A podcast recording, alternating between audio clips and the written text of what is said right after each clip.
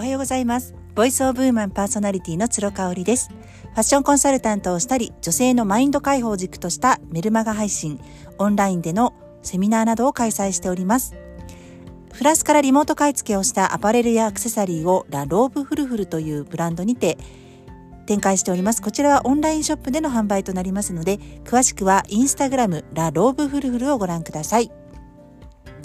えっ、ー、と、日曜日の出来事なんですが、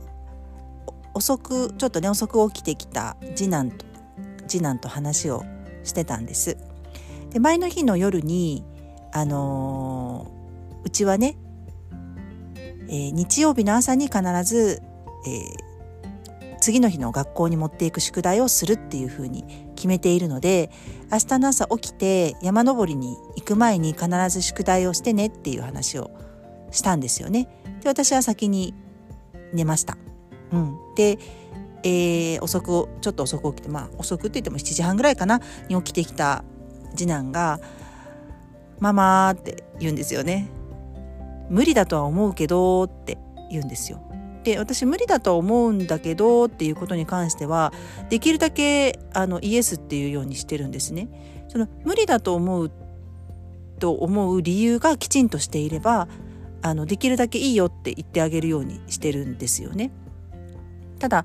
おそらくねその無理だと思うって彼が枕言葉をつけるってことは約束したことを覆す時によく使うんですよね。約束して「うん分かった」って言ったんだけどそれが守れない時にその枕言葉を使うってのはもう私分かってるんですよ。で「どうしたの?」って聞いたら、まあ、案の定宿題は朝ではなくって、えー、今日山登りが終わって帰ってきた後にしたいっていうふうに言われたんですよね。でその時にねあの私とこう話している中で、まあ、ちょっと想像力を使ってみないっていうちょっとしたゲームをやってみました。それはあの山登り行って昼ご飯食べてちょっと川で遊んだりとかしてすごく楽しい、ね、時間を過ごして、まあ、3時か4時ぐらいに帰ってきますと。その時の自分のね体の疲れ心の疲れっていうのをちょっと想像してみてっていう話をしたんですよね。うん、シャワー浴びてあー疲れたなでも今日楽しかったなって思った時にちょっとこう気が引けるような予定が入っていたとしたらどんな気持ちがするって話をしたんですね。うん、であともう一つそういうちょっとこう疲弊していて疲れている時に宿題をややるのと今この起きて体も元気で脳もクリアな状態で宿題をやるのとでは同じ宿題をやるにしても時間ってどっちがかかると思う？どっちがかからないと思う？っていう質問をしてみました。まあそしたら次男はいや朝やった方がいいよねっていうふうに答えたんですよね。まあこれ本当に誘導尋問みたいな感じになってしまうんですけれどもあの要はね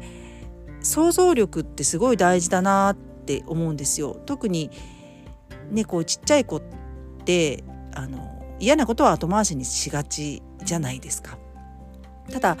自分がその決断したことがね後々自分の首を絞めてしまうこともあるんだよっていうのって経験値でしかわからないと思うんですよね。じゃあ経験がないちっちゃい子とか若い人ってどうすればいいのかって言ったらもう想像力しかないかなっていうふうに思うんですよ。で私たち大人ってもう経験値がある程度いろんな場面でありますので想像ができますよね。こうなったらこうなるだろう。だからやめとこうとかじゃあややっとこうとか想像力がすごくつくわけなんですよね。人生は決断の連続っていう言葉がありますね。これはね、やっぱり言えてみようだなっていうふうにいつも思うんですよ。ランチのメニューを決める時、今日は電車で行こうか、それより一駅前で降りて歩いて行こうかとかね、うん、何分の電車に乗っていこうかっていうのも全部全部決断になりますよね。今日は朝ごはんを抜こうか、朝ごはんを果物だけにしようか。そういうことも全て小さいことも全て全て決断になるわけです。人間はね1日に3万5千回決断をするって言われてるんですよね。えーって思うでしょ？でもねしてるんですよ。うん、今日は、えー、ご飯の前にお風呂に入ろうかご飯の後にお風呂に入ろうかとかね、うん、今日は家族の何番目にお風呂に入ろうかっていうのも全部決断だとすると、まあ、3万5,000回っていう回数って納得でした私はね。そういった意味でこの3万5,000回の決断っていうものが積み重なっているわけなんですよ。今日3万5,000回したら明日も3万5,000回決断をするわけですよね。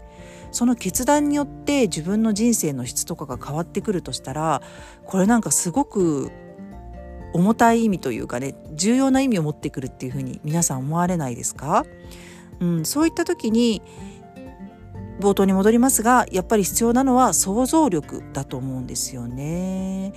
そう例えばダイエットをしてる人がお昼ご飯何を食べるかって言った時にサラダセットにするかパスタセットにするかって言った時に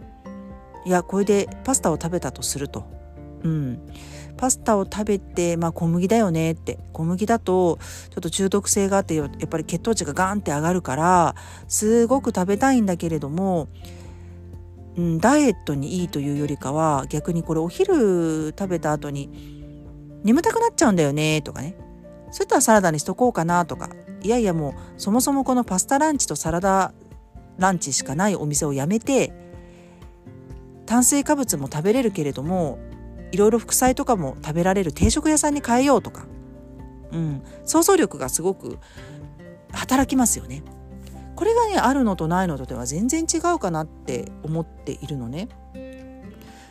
こう何かを決断する時に大切なことには時間をかけるけれども人ってなんか当たり前のようにやってることにあんまり心を配らないですよね。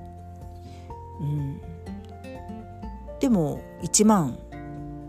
1日に3万5,000回も決断してるっていうふうに考えるとその一つ一つの決断っていうものがあんまりおざなりにできないなっていうのがわかるかなというふうに思います。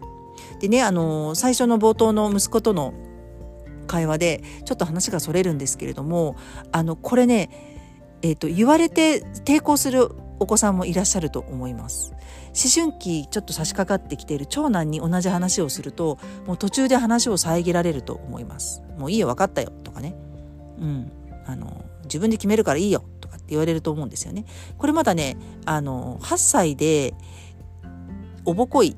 関西弁でおぼこい幼い幼いね次男だから次男との間だからこそ成立する会話かもしれないですね。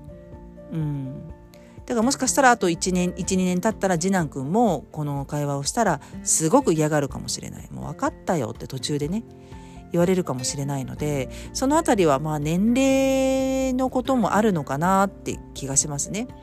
だからまああの思春期の子にだったらな長男にだったら一言、うん、でも長男だったらいいって言っちゃうかもしれない。うん、もう体力もついてきてるしあの宿題をねそれでなあなあにして後々に伸ばしててある程度痛い思いをしてきてるんですよね彼とかは。でそれに関してすごく振り返ったりとか自分でしてるからいいよって言っちゃうかもしれないですね。ただね次男に関してはね私たちが横についていかないついて勉強まだ見なきゃいけないんですよね小学校2年生なので。だからこそ私の都合っていうのも関係してき関与してきてしまうっていうとこもあって私自身の判断力っていうのもすごく問われるのがあの次男の宿題問題 だったなというふうに思います。はい、今日も聞いていただいてありがとうございました。感謝と笑顔あふれる一日にしましょう。